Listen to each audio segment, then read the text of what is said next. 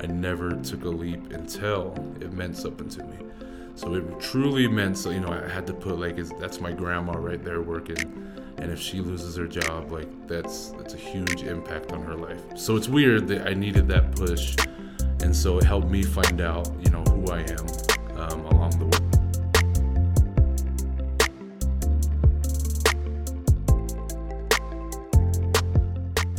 All right, everybody, thanks for listening to Vale Media's Now You Know podcast. It's me, Will Kinney Kinney again.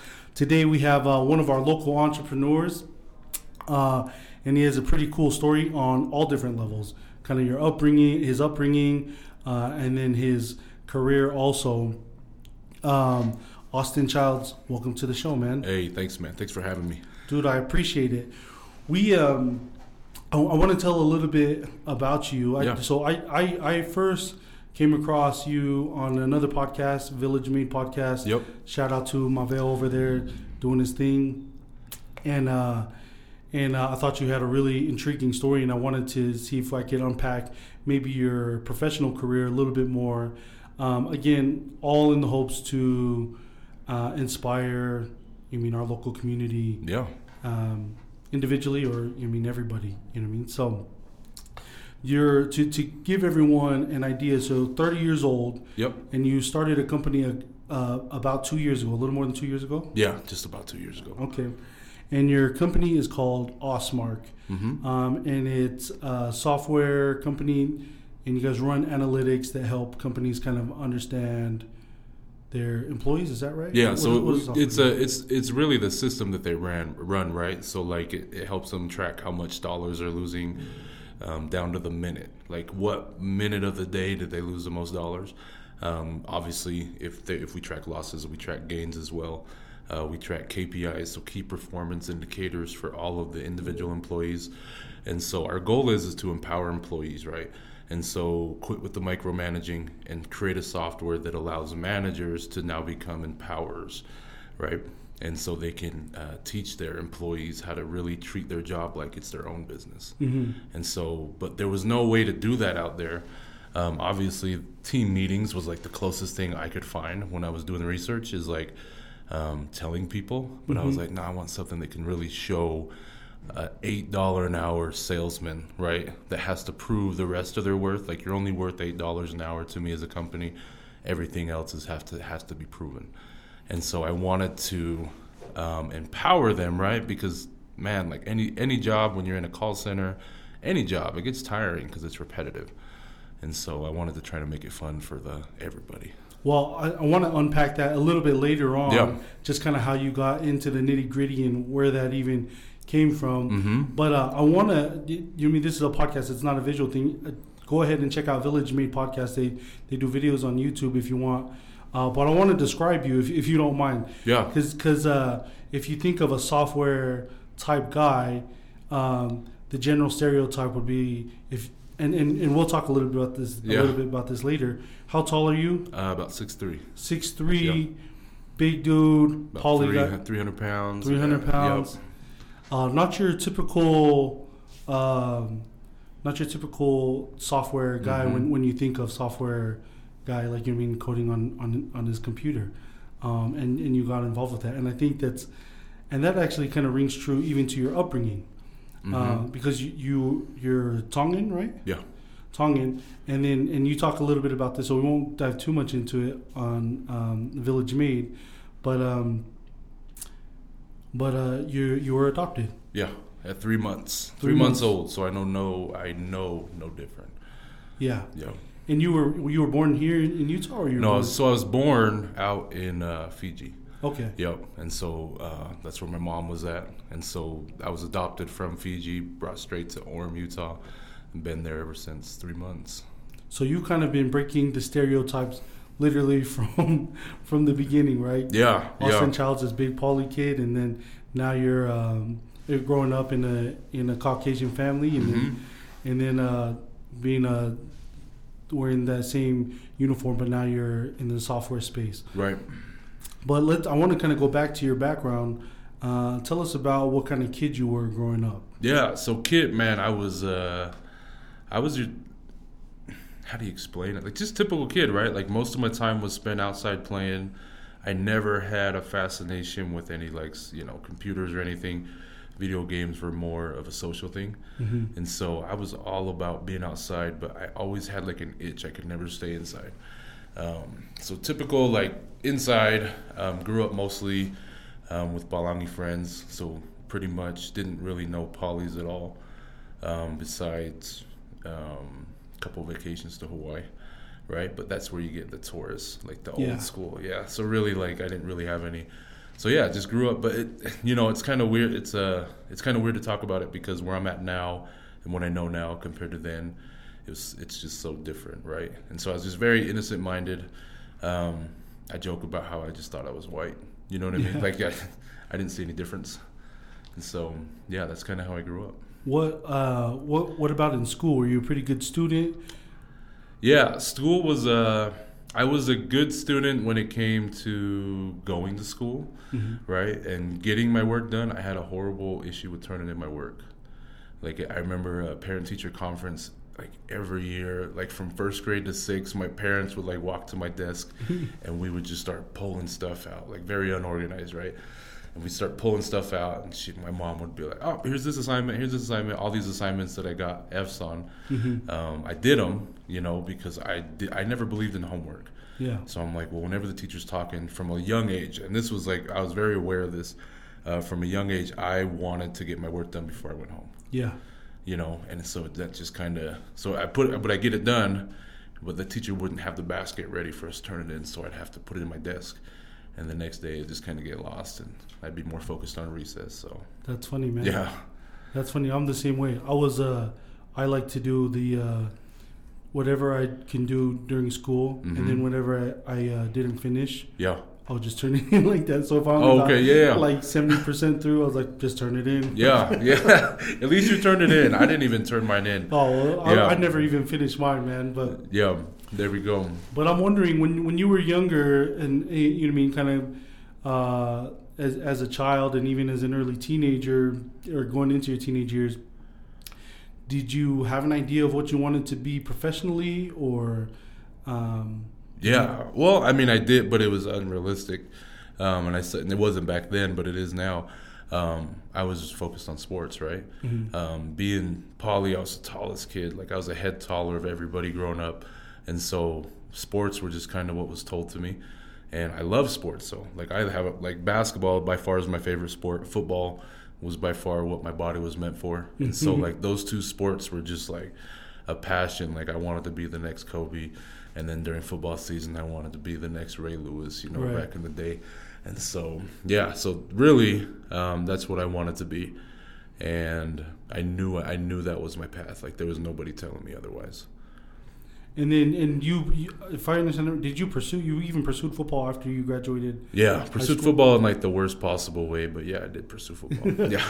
And it and it then when did your your football career officially end? Officially ended when I was uh, 20, I think it was what, 24, 25, um, Uh-huh. out in Kansas City.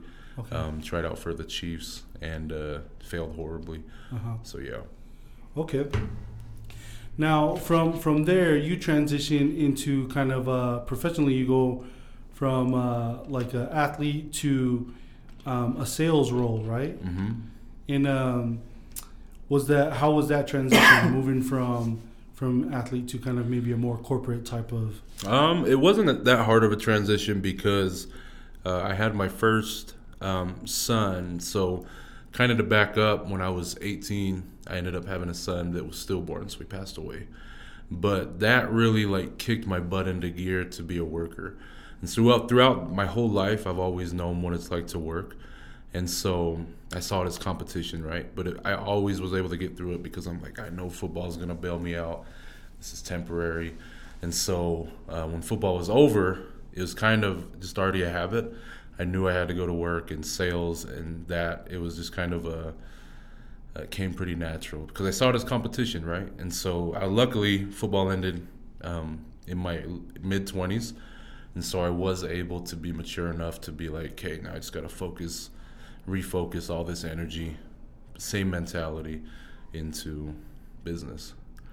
And when you were when you started your sales career, what help us understand what your what your state of mind was. Were you thinking this is the rest of my life? I'm going to be a salesperson, or really quickly did you find out like I'm going to do my own thing? Yeah, no. Um, so really, it, the my own thing came slowly. It was more of I saw I would look at people in an individual company, so like the CEO or a manager, whoever's above me, and that would be my goal, right? And so I would do everything possible to get to where they're at.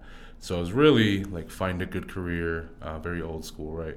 Find a good career, settle down, uh, buy a house, pay it off in 30 years, typical. Yeah. And so that was kind of my goal was just how much money can I make a year, um, and how big can I grow a salary? That was my goal. That was my mindset at that time.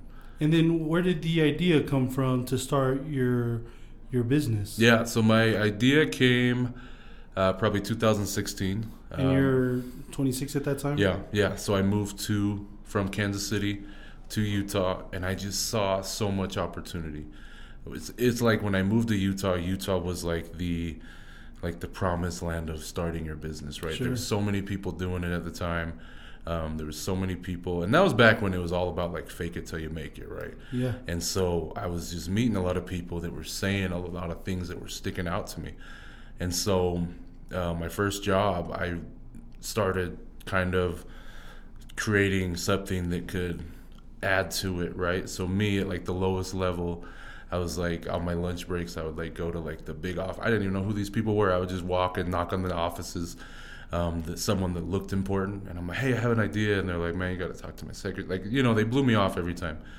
Um, but that's when I knew.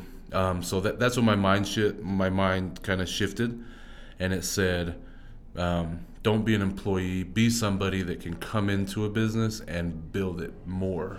Did that did that come to you naturally? Like that was Yeah. just kind of a natural thing, or were you coached around that? Uh, wasn't coached, but it was naturally off of what I heard, right? Like based off of what I was hearing of all my new friends or my old friends that I'm catching up with in Utah. yeah. how all these overnight millionaires are being made out here and I'm just like, "Oh, that's to be me." And so my first route was like, what's easy? Who I'm already going to work, so why not try to build the company I work with? Yeah. And so that was that it was it felt natural, right? But it, um it didn't come until I actually heard people talking about it. Dude, I think that's one of the most important things because, um, well, just this mindset that we should provide value more than counting. You mean how many hours I get in so that my my check is is higher. Mhm. Um, and I think, um, you know, I mean, not a lot of people realize that. There's another uh, successful entrepreneur here from Utah, Aaron Wagner. He talks about Yeah. He talks about providing value. Like if I come, and and and and the people who are moving forward, in in my opinion, have an eye for that, right? To have an eye. It doesn't matter if you're the janitor who comes up and says, "Hey." I saw that you guys were doing it this way. Mhm. Um, this isn't my job. I'm supposed to sweep the floors, but um, but I thought that maybe if you you mean you could maximize whatever in your process and be more efficient. Um, that's that is more valuable. Obviously, it's it's providing value, but that uh that will have more impact on one's career than than trying to tally how many hours you can get in. yeah. Yep. Why do you think? Uh, why do you think it is people have a hard time shifting their their focus that way? Yeah, well, I mean, I think it's more risk, right? Because it's easy. Somebody gives you an amount of hours, right? Somebody gives you like a task to do, and it's easy to knock it out and then maybe do a little bit of extra credit because you're being taught that from kindergarten, right? That you get good grades and then you have extra credit opportunity. But then it kind of stops after that. Um, nobody says like, is the math program we're teaching? Do you think there's a better one out there? If you do, go for it. It's always like, no, whatever's given is what's accepted. And so people just are n- norm to accepting all of these things. And um, yeah, it's the ones that step out and be like, how can I bring value and make it better? Or how can I bring value and become competition and be better? However you want to look at it. Those are the people, but it's there's a ton of risk, right? Yeah, because uh, the biggest risk is you're being seen at the bottom in the beginning, right? Because it's like, who is this guy, right? With this crazy idea, and then you get turned down, and then, you know, you can't like you go from a salesman, and then on your break you're a pitchman for yourself, Yep. and you get turned down, and then it's hard to walk back into the sales floor yeah, because all your hopes and dreams are up in the sky, thinking this is the next big idea, and you've been telling everybody, and now you're back sitting with them, and so people are scared to do that. How did you deal with that? I, it's uh, I was just re- like it was, and I'm happy. I'm blessed that it was nat- it came natural. I was just resilient in it. Like uh, having having my son when I was 23, he's six years old now. Like I was just determined um, to at that time, um, which has changed now, but at that time I was determined to give him the best future I possibly could. Yeah. And I knew it was not sales because I knew my personality. I get burnt out easy um, when I'm repeating things, and it's easy for me to get in my head, right? And so I knew that I had to find a career path that was nonstop new, and it was just as far as I could take it without repeating myself. I'm interested in um, in uh, how how you started. So so Yeah. you're working for um, some of the local companies here on on a bunch of sales teams. And um, you just decide to yourself, hey, I'm gonna start watching all these people and seeing if they're maximizing their time while they're working. Is that how it started? No, it, well, yeah. So it started with. Um, so it actually started at a, a company Alder. It's down in Orem, Uh-huh. and I Uh, so it started with Alder, and I was in a management position. It was my first job out of sales, and so I was actually doing the scheduling department. There was just a ton of, and I. But as a manager, and being a smaller company, I was working with the CEO, the COO, and like we were talking on a daily basis. So that was like my first real taste of seeing the top, the problems at the top, Yeah. the problems at the bottom, and the middle. What's affecting what? Yeah. And so I remember there was this lady who was going to get fired. Um, she was older, right? She was an older lady, and she just didn't fit in with the millennial crowd. She was that one that made every meeting go 30 minutes longer Sure. just because of every question, everything. Raise your hand, write it down. And so, but I knew she was the most valuable because, you know, I listened to calls. Um, QA, I knew she was the most valuable. Um, but it was my word against everybody else's word. So they asked me if they could fire her. They said, I said no, and then they went above me, and they ended up, you know. And I said, let me give me a week to prove that she. I'm like, I promise you, you're firing somebody that is. Um, the thing I liked about her, she was content with what she did. She wasn't trying to make a career. She was older, right? She was just she just needed a little bit of money, and she was so she wasn't a threat to anybody. And on top of that, she was really good at what she did. She was never, you know, and me as a manager, I'm like, she's never late. She never asked to leave early, and which is a typical millennial thing to do. Right, right. And so I was just like, we can't lose her. But, anyways, so we get, um, we finally get it. And so that's when I created the Excel sheet. Um, and it, so it was a mixture. I set it on Village Made.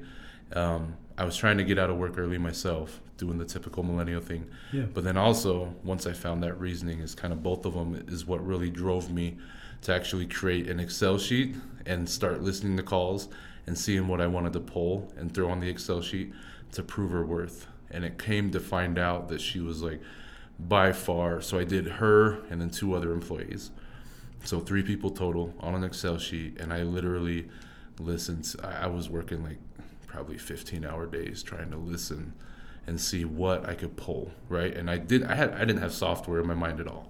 This was just me trying to help out this lady that I knew if she lost her job, it'd be a bigger deal because of her age. You know, with the age discrimination going on, and so that's kind of where I created the Excel sheet, and then I'm like, oh wow, this is pretty dope, right? Like this is pretty uh, legit, and I was I was happy with myself, and And that's this, the spreadsheet just was kind of pulling out data points within Mhm. these calls that you're monitoring yep, and uh, proving essentially her worth. Yep. And saying, hey, look, her output is actually higher than yeah, you mean person A and B. right.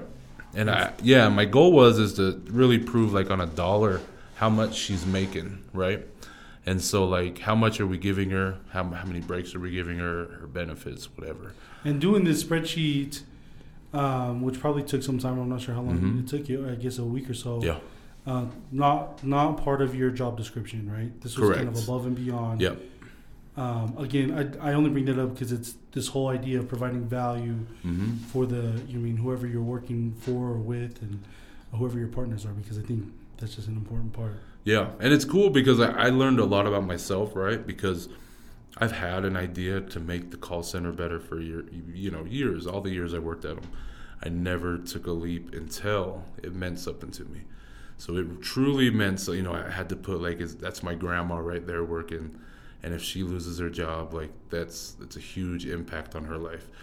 And you know, with me, I could just go find a job. It's Utah, right? I could go find a job in another day, and so um, so it's weird that I needed that push, and so it helped me find out, you know, who I am um, along the way of also, you know, kind of both sides. So me personally, but then my values of who I want to help. So it sounds like at this point, after so she saves her job or Mhm. this, saves Yep. her job, perfect. And and at this point, it sounds like that you kind of were like, hey, I think I'm onto something. This is actually was a really cool thing that I put together. Yeah. Um, still an idea at that point, but Mhm.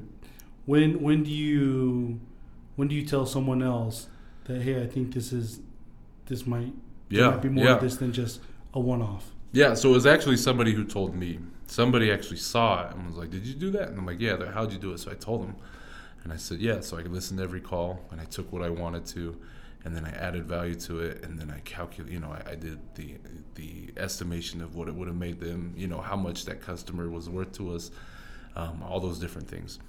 And he's that's when he brought up software. He said, "You should turn it into a software." Again, till he said that, my mind did not even. It was more of like, "Oh, I could do this every week." You know. Yeah. So I still wasn't thinking in the right direction. But I was in the right direction, but I wasn't, you know, thinking right. I wasn't ready. You know what I mean? I didn't know enough. And so still till then other people were telling me like, no, you need to do it. And so that's when I went and pitched it to the CEO. Of that company, Mm-hmm.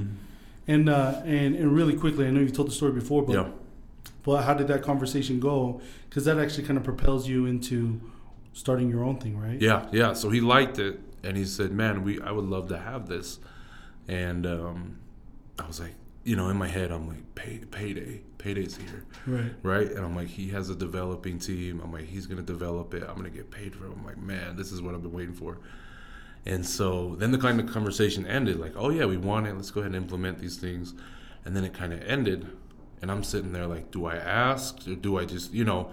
And so as I'm like about like gathering my stuff, I, I like, hey, what am I getting paid for this? Yeah. And he said, oh well, you know, you're a manager. Um, it's just kind of part of what you do.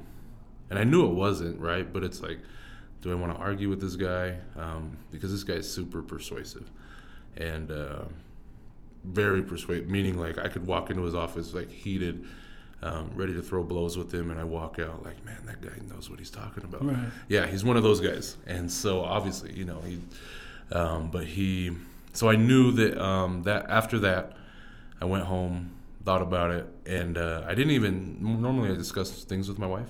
I just told my wife. I said, "Hey, I'm quitting tomorrow. This is what I'm gonna do," and she was surprisingly 100% supportive of it.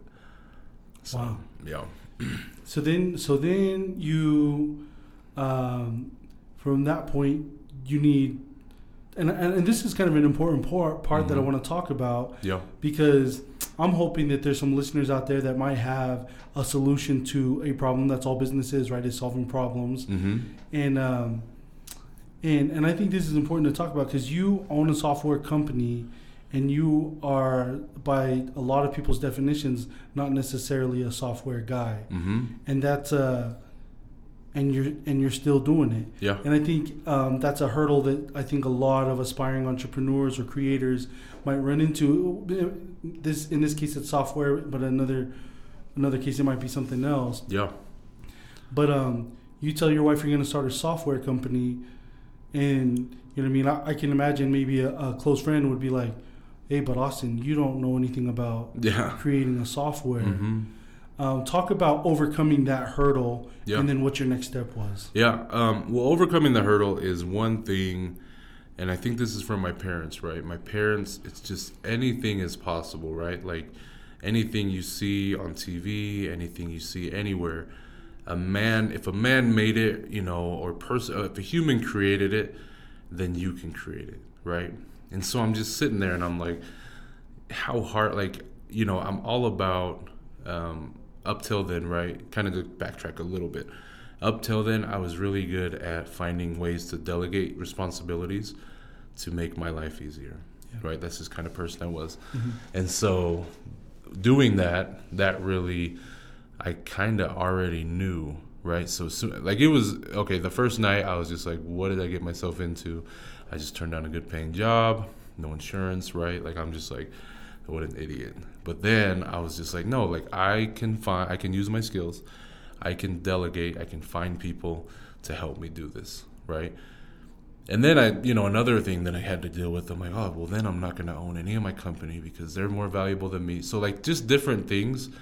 And so I ended up watching, um, I forgot what movie it was, but it was it was some movie. And anyways, in the, within the movie, there was a quote that was just like, action or progress is better than stand or action is better than standing still, right? And so when when I heard that, I was like, you know what? I need to stop standing still and worrying about something that hasn't even happened yet. I just need to go for it. And so I'm like, I know I have a good idea. I, I have confirmation that a CEO of a company said it was a good idea and that he wanted it. I'm like, if I can do it once, I just need to actually build it now. And so that's kind of where that journey started. And so, um, what was your first step? Would you do you look for developers around you? Do you go looking for angel money? Yeah. Or friends and family? What uh what, what was your first step? Yeah, so my first step was and it's it's like I'm going to kind of like leave out the bad I mean I don't have to leave out the bad things, but like my first step was like, oh, I have to like the bad thing I did, I had to look like a tech guy. Right? So I went and I dropped a ton of money on like a new laptop, all these different gadgets and I'm like I have to look like a tech guy to get respect from a tech guy. so opposite, right? And so in doing that, um, but then again, I knew that I needed money, right? And so it was buy stuff, but then I'm like, oh shoot, I'm spending all this money. Now I need to get money. So I started like researching angel investors on like LinkedIn, right? All of these different like who can I talk to? I was calling these companies, getting these secretaries like, um, what do you do? And I'm like, I'm, I'm, building a software business. I just need money. They're like, yeah, and we'll have somebody call you, and they never call back, right? Um, and in the midst of that, I started talking to friends about, hey, you know anybody that codes? Because I had to, in order to get money for it, I had to give them like an estimated time of how long it would take to code it. And so that was really the direction I should have went. But that was like more of like I just need to ask people on the side. Mm-hmm. But that's where my direction went. Is it? I'm like, oh, these college kids, and I say it like they're like below, but they're not, right? But I'm like, in my head, I'm like, if I can convince these college kids to work for free for me, and I'm like, I convince all these people to give me a ton of money on, on sales, right? I can convince these people to give me time. And I'm like, they're not even mature enough to like, they don't even know what they're really, they know what they're gonna do, but I'm just like, I can do it. And so then I'm like, I'm gonna get a bunch of college kids to work for me for free. And that's kind of the route I went. I went out. You ended up building um, a small team of, of, developers that had committed to you, saying, "Hey, we're gonna we're gonna work for this project." How many develop, developers did you get? I had th- four total. So four I had three total. developers and one lead developer, and I had no money to pay them. And they, but they said, "Hey, we." I sold them on the idea, and I said, "This is what," I, and I sold them on my goal. I'm like, I'm not, you know, I'm trying to empower people, and they were all for it, and they're like, "Yeah," and I'm like, "Would you do it for free?" And they, that's when it's kind of like that awkward, like, right, can you pay me a little bit? I'm like, I can't. I'm like, I can't even pay myself, right? And I said, but I'm like, we start building it and we show a little bit of progress, and then I can go to investors, and then we could really get some money, get you back paid and everything. And all this in, in this period of due diligence, mm-hmm. You also put together I, right? You put together kind of a business plan because mm-hmm. you approach, you end up approaching a family friend uh, who is a successful lawyer here in Utah. Yep. Um, and you approach him with this idea. Now, was it kind of a setup like, hey, uh, Mr. X, like, uh, can I come visit you in your office, or was it at like a family barbecue? And what was that conversation like? Yeah, so no, he actually, um, so I knew him, but then he also worked with me at one of the places I worked before, and so we already had a good relate. Like we respected each other's work ethic because um, I was I was doing pretty well at the company I was with with him, and then obviously he's doing really really well. He's a lawyer, and so I went to him and I just said, "Hey man, I have an idea," and I said we've talked about it before, and uh, what you're doing right now is not something you can pass on to your kids unless they choose to go to law school. But what you're doing right now, you can't pass it on. I'm like, I have something that you can pass 49% on and I said, "This is the idea," and I pitched it, and he was all in. I said, "I have this much money. I know you have this much money. This is what we need to build," and so that's where we went. And um, and then so then you guys put together the the software. What, were there any uh, complications in kind of like uh, building it in the first little bit? How long? Mhm. I guess how long did it take till you got your first version of your software? Yeah, it took forever. It took well, I say forever. It felt like forever, but we had a good lead developer, and he just kind of he would just call me or have me come over to his house, and I would just he's like, tell me everything you know, and it was a lot of law. Like I'm like, what do you mean? You know what I mean? Because he's like, I know nothing about the industry because I was looking to attack security. Um, because that's what what I knew, and i knew how many problems there were in it.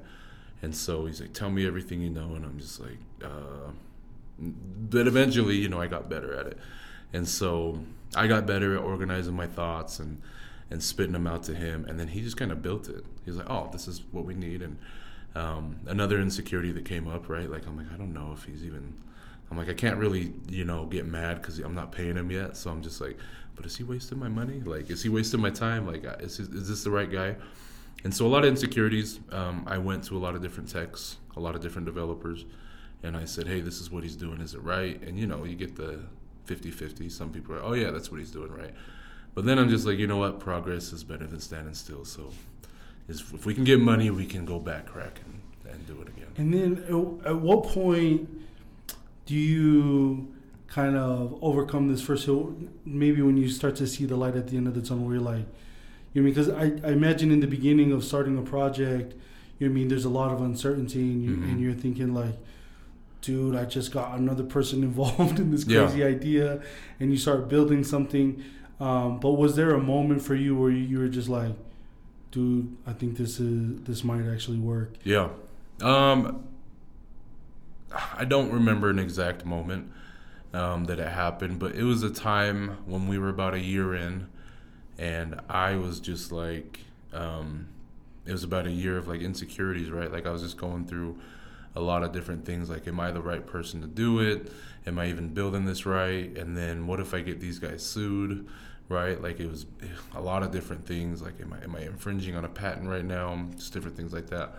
And then once I just said, you know what, like I don't, I'm gonna be unapologetic about what I do. And then I found like the three things that I felt most um, important for business, and it that's when I like just kicked into gear and I started going at like hundred miles an hour, like zero to hundred, a lot of thinking to a lot of going, and I just I remember that's when I got that feeling like no, nothing is going to stop me or my company.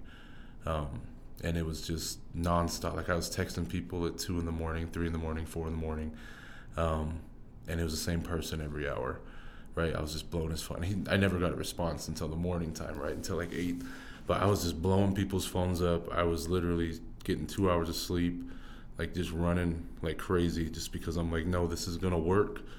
Um, at that point, we've had enough input from different people that have had very high positions at companies that they're like, no, this is something new. And so I, that's when I just like, so it's about a year in, I just kicked it into high gear and went for it. What's had the biggest impact on you in your development as a business owner? Uh, as a business owner, uh, probably those three things, right? So respecting business, like taking a step back and away from software, and studying the game of business like it's a real, like it's just a, it's a career, right? And it, it's hard as an owner because it gets caught up in your life, right? And you're like, no, like it's it's just a career. Um, it's the same thing as a lawyer. It's the same thing as a doctor. The only difference is is like your your choice of career is being an entrepreneur. And so that kind of calmed my nerves, right? Like I, I gained more respect for the game. Um, there's competition out there training just as hard as you are, kind of like sports, right? And so I had to just know that I had to put in the time and that when game time came, you know, I don't know if I'm ready. I need to stop worrying if I am. I just need to prepare like I need to be. And so, and and then the discipline to actually just do it and then have fun doing it, you know? So like those are the three things that just kind of stuck in my head as an owner is like it's not about software. If I make it about software, I'm making it about something I have no clue what I'm doing. It's about business, it's about you know, it's about the game of business. So, What about um, like uh, when when you look at kind of where you- where you guys started Mhm. two years ago? Um, there's another podcast by a local guy, Jimmy Rex. hmm Um, he had uh, Greg Warnock. You know Greg, Mercato No. Partners. I might.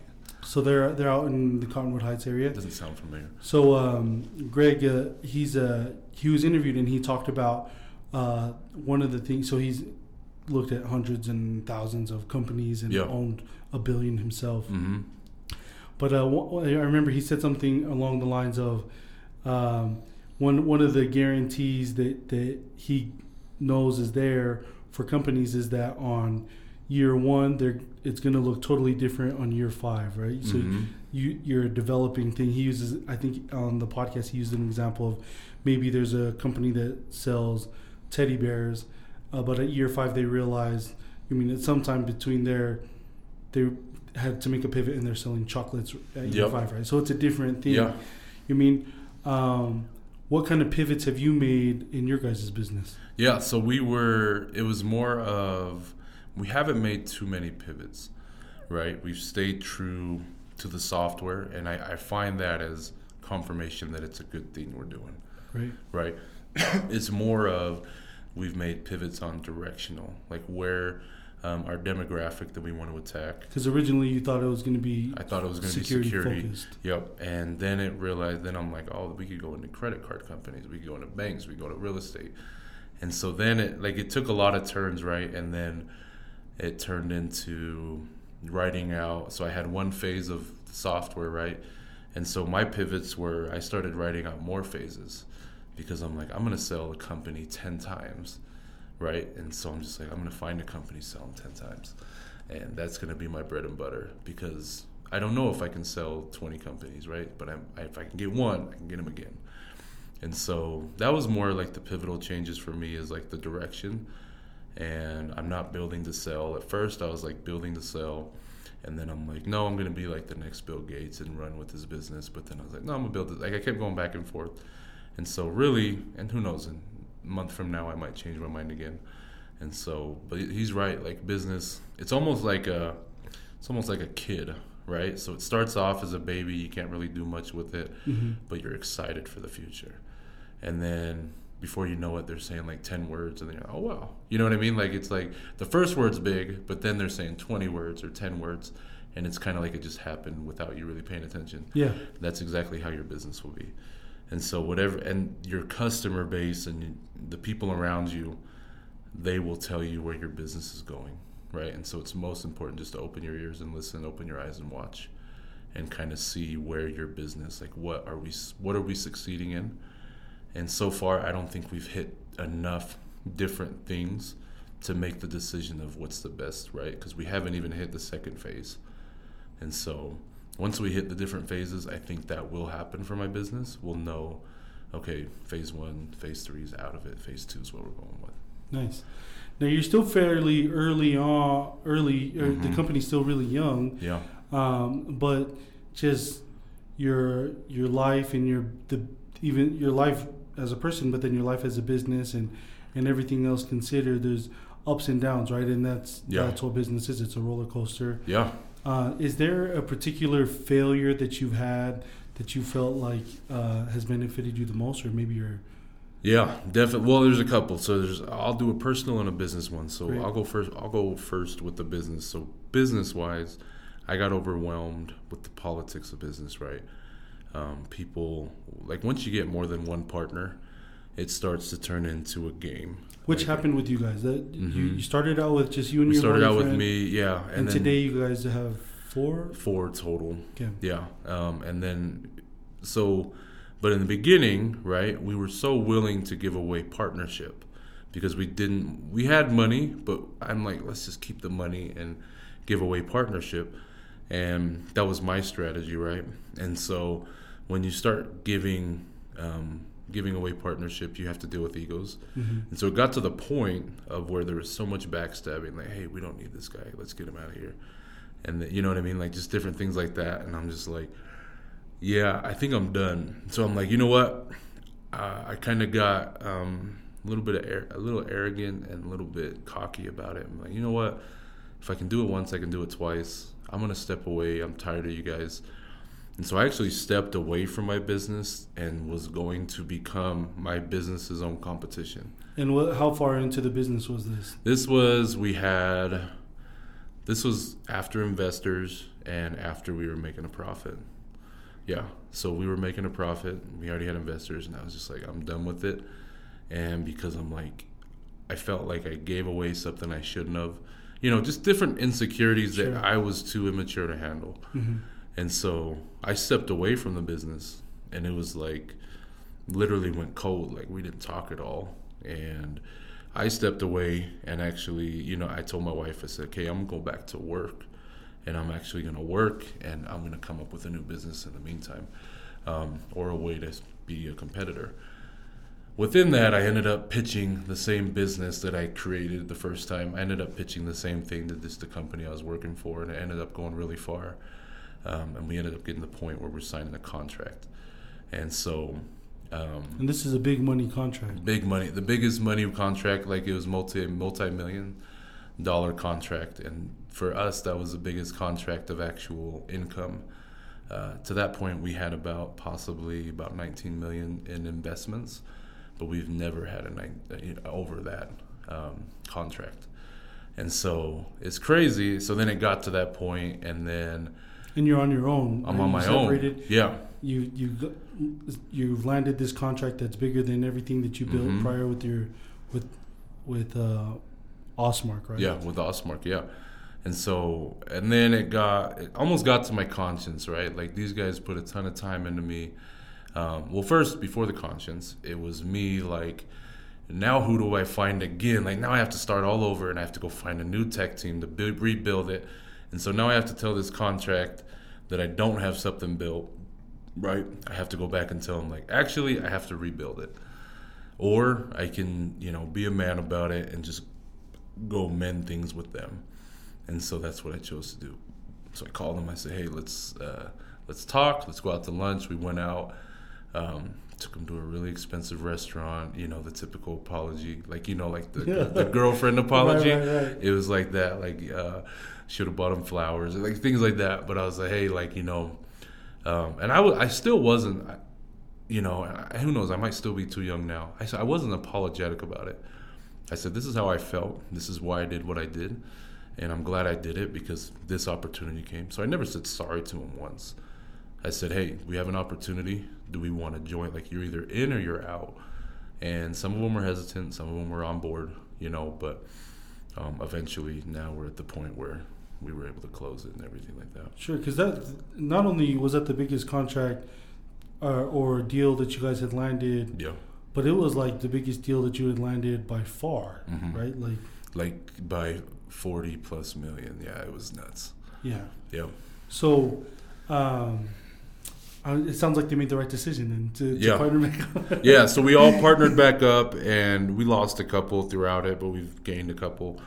And so, but now it's just like everything is just like once you make, like, you know, and then, oh, you know what? First, let me go back to my personal. So the question you asked, Yeah. right?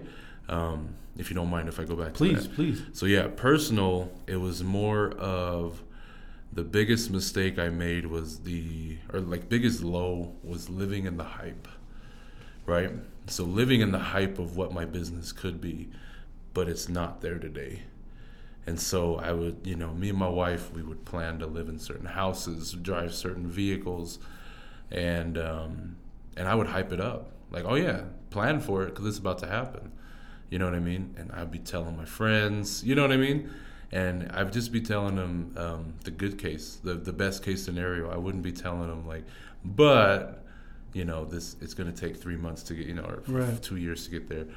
And so that was probably my biggest mistake. And now it helped me really find out who I was. Right? I'm somebody that doesn't like to deliver bad news.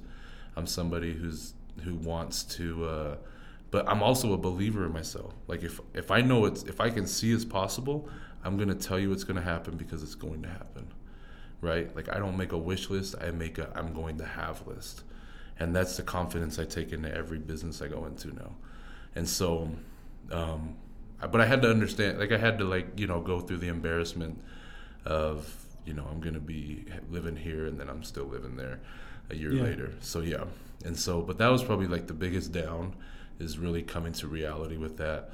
Um, but now I look at it like, dude, I love that I did it. Yeah. You know, I love that I did it because like I would have rather done it, you know, young than make that mistake later, you know.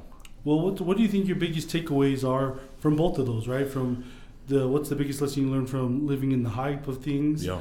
And uh and, and also behind you mean taking away like stepping away from something that you built. Yeah. Um what, what yeah, biggest takeaway is uh, the personal one, living in the hype, and then having the embarrassment of it not happening, right, right away. That was that was biggest takeaway was by far knowing that it doesn't matter what anybody thinks. Like it, it really doesn't matter what anybody that their judgment on you, and being able to be comfortable in my own skin, meaning like they've already seen me, um, you know, embarrassed. So it's like it's only up from here, and so with that, it really just helped me, you know, because like even like social media, like I'm sure when you started this podcast, like right, you think of like the closest ones to you, like are they think they think I'm like doing something that's mm-hmm. they're not I'm not even known for, right? Yeah. And you kind of just get rid of it. Like now, it's just like I'm all about sharing the knowledge I have, and I do it unapologetically. I do what I want when I want, kind of attitude and I don't really care what people think. And so I needed that because I needed that to help me grow in business um, so that um, when it comes to a decision of where I get overwhelmed, I know who I am, right? And so I can't see me, myself stepping away from my own business again and being that immature kid. Um, because take my, my partners are all 40 plus, right? Mm-hmm. And I'm 28 at the time, 29, right? And so huge age difference, huge, and, and one of them's in retired, like 65 plus. And so huge gap in age. And so they were probably looking, man, look at this little kid. You know what I mean? And so the personal, going over to the business, it just helped me realize like there's going to be lows, there's going to be highs. It's how well I can navigate and weather through the storm. And so my business is a ship and I'm the captain. I need to be able to um, be mature enough to stick with it. Oh, that's powerful, man. Yeah. Going back to, to the story, so you guys um, closed this deal, um, and now and, and does that does that deal kind of push your company out oh, of the that, red? Yeah, right? that deal. Yeah, profitable now, mm-hmm. uh, which is which is a big deal. Yeah. Um, now, if you, what does that look like for you? You know I mean if, if you're telling someone else who's starting and, mm-hmm. and I'm, I'm i want to start a software company yeah and I want to get to where you're at but you're at a place on the mountain that I can't see. Yeah. Um, what What are you telling? What What's the best thing that you could tell someone who, who's trying to climb? Yeah. Well, really, telling them, I would tell them like, know the air, like what software are you doing, right? Like, are you doing like, are you doing a, a SaaS? Like, are you services a software? Like, what kind of analytic software? Like, what kind of software are you doing? And then research like crazy, right? Find out all the like that's really uh, unless you know how to code mm-hmm. um, if you don't know how to code you have to know what all the other companies are doing right and it's literally on a daily basis like i have to know what they're doing today you know and so that's really the advice i would give is like do a ton of research before getting into a software company um, and then knowing your idea right and then mm-hmm. being very detailed with your plan being super detailed with your plan on how you want to execute it and so, really, it's a lot of preparation. It's a lot of alone time. Oh, I'm sure. Of research, preparation, all of that. So. Well, so uh, now that the company is in the green and you guys are profitable, uh, what's next for the company? Are you guys gonna just kind of perfect um, what you have, or, are you guys looking to diversify? What's next for Osmark? Yeah. So what's next? honestly, the future is you know, obviously with older partners. Um, and if they hear this, just know that it's a just a guess. Um, but it's I think they're gonna be wanting to sell out soon. So I, I don't know. Um, I think it's gonna be me solely for a while after you know in the near future, and I think that you know obviously picking up new partners. Um, I would I really want to just keep going with it, right? See how far we can make it. See how many people we can empower. Uh, my goal is is to like make it a common thing to make a hundred thousand dollars in a call center because the money's there. After you see the money, the money's there to be paid out, but it's our companies willing to empower their employees and pay it out, right? And so I'm really just trying to look at making a huge game changing difference in the game of business Great. where doing the right thing comes over doing the business savvy thing. So I- I'm wondering what your what your thoughts are on working with partners. yeah. I think uh, in in speaking, I, I, we we interviewed uh, Jeremy Nevis, who uh, ran a door to door company called Excite. Yeah. He's he's a great entrepreneur. Yeah, Yeah. do you know Jeremy? Yeah. So so we, we interviewed Jeremy, and uh, and he talked about you mean- because there, you you hear all the horror stories, you know what I mean, like, and uh, and his take on it was, you mean he's he recommends working with partners. hmm Um, I'm curious to to hear what your take if it's the same or if it's um, different. I I like I really I enjoy working with partners, right? Because I like learning and I like I like what two great minds can do together, and so and the more minds you have, right, obviously the more partners you have.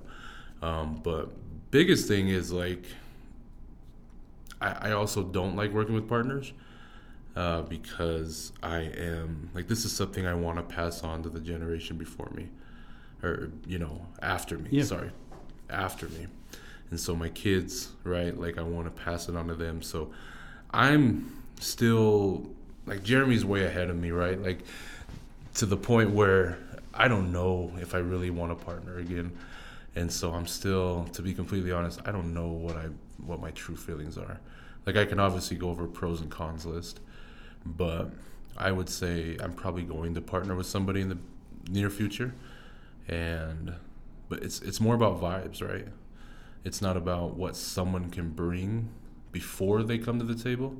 It's what the vibe together can create after the after it's brought to the table.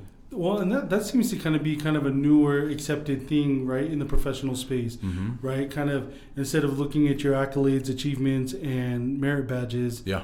it's uh, dude, am I going to get along? Am I going to want to come to work if I'm going to be working right next to you Right. every day? Yeah. And um, and I think a lot of these newer successful companies will tell you that that probably is more important. I don't care if your piece of paper says that you went to some Ivy League school. If if Yeah. If we're not on the same wavelength, man, it, it just. I mean, even if it is successful, it might just be kind of a miserable time. Yeah. And that's that it's it's almost like a marriage, right? Like don't marry somebody because of what they did. It- Marry somebody for what you feel for them. It's it's uh it's the same thing with business. Like do not get into a business because um, and I almost did a couple times, right? Like some people offered me a lot of cash, like cold hard cash, to buy my business um, or partner with me. And so I was just like, man, like it's tempting, but it's just like the vibe wasn't there, right? Yeah. No sincerity, and not so. I just gave away what I could pass on. So Oh, that's awesome. Now I know we've we've talked about your your your journey, um, and and when you look back, and, and this will kind of conclude everything, but um, but when you look back at, at your journey as a businessman and and um, just even your personal life, what are you most grateful for? uh, most grateful, honestly, most grateful for family and where we've been placed, right? So the decisions that me and my wife uh, made to get back to Utah and what Utah has brought to me, right? So the the uh, the illusion that it's all possible, that's what it brought to me, and then I just had to reach out and grab the opportunity, and so I think that's probably the two things I'm most grateful for is where I'm at today, and then the who I'm with today.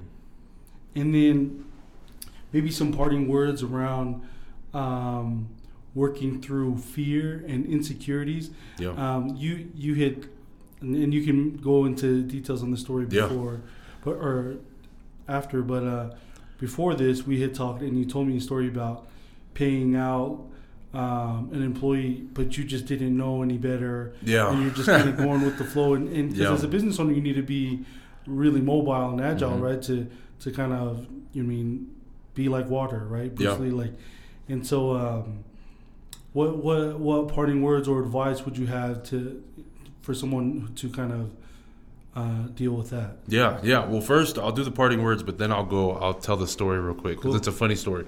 It wasn't very funny, but it was. Um, we had uh, I had an employee at the time, and we were we were pretty on a crunch crunch time basis, right?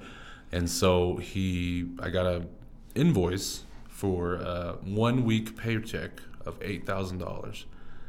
And me being the owner, I had to make the final decision on. I had to sign the check, and I'm like, I have no credibility to sign this check. Like, I, this guy could be lying to me and saying that we needed. Like, I had, I could not look at his work, and man, I was so like, I was like literally like, I was actually sweating when I got the when I had to make the decision. And you know, and it, we pay out Friday, and I got it Thursday night, and I'm just like, what was he doing? Why didn't I know? You know what I mean? Mm-hmm.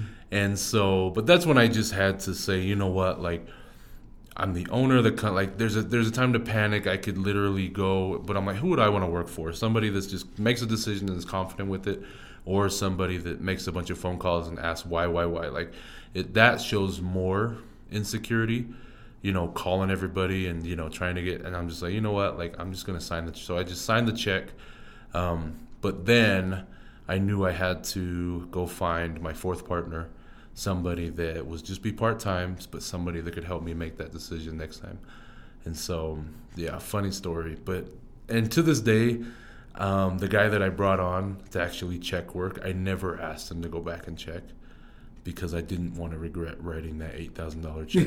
you know what I mean? So I'm just like, nah. But it still like it not haunts me, but it still comes to my mind every day. Lesson learned. Yeah, that I don't want to be in that position again. And so Because he was he was what he was doing was what he was doing, what he said he was doing, was super important. and it was coding, right? Yeah, Something it was that you're not coding, Familiar with? but it wasn't coding enough to show a result, Sure. right? And so I'm just like, man, like it was it was tough, Yeah. right? So the lesson in bringing on someone who is familiar with that to kind of Yeah, make sure that yeah, and that's what you know. My parting words, like really anybody in business, is understand there's different levels of business, but it's important to be yourself throughout all of them. Um, don't watch an Elon Musk movie and walk out the door Elon Musk. You're not. Right. Like you have to find who you are, and biggest thing is is like, you know, just be yourself. And if you don't know an answer to a question, just be honest and say I don't know. You know what I mean? Like it's you'll be at the level. Don't like try to be at the level you want to be at 35 years. Like you're not going to start there. And so, um, but it's tough. You know what I mean? Like but really just know who you are because that's what the new like millennial business world is it's a bunch of unique people that aren't following a guideline and that's what makes business exciting is because there are so many rules in 2020 being broke broke that like you know 20 years ago it would have like your business would have been shut down by everybody Right. yeah if they would have broke that rule nowadays it's like people don't even care so it's like be yourself because uniqueness is wanted right? And the day your uniqueness is wanted, be ready for it. Like be ready to handle it yeah. because it's it's coming. Like it's 2020. You could sell anything. So Well, sweet. Austin Childs, man, I appreciate you coming yeah, on, no, I man. appreciate you having me. Thanks, dude. Yep.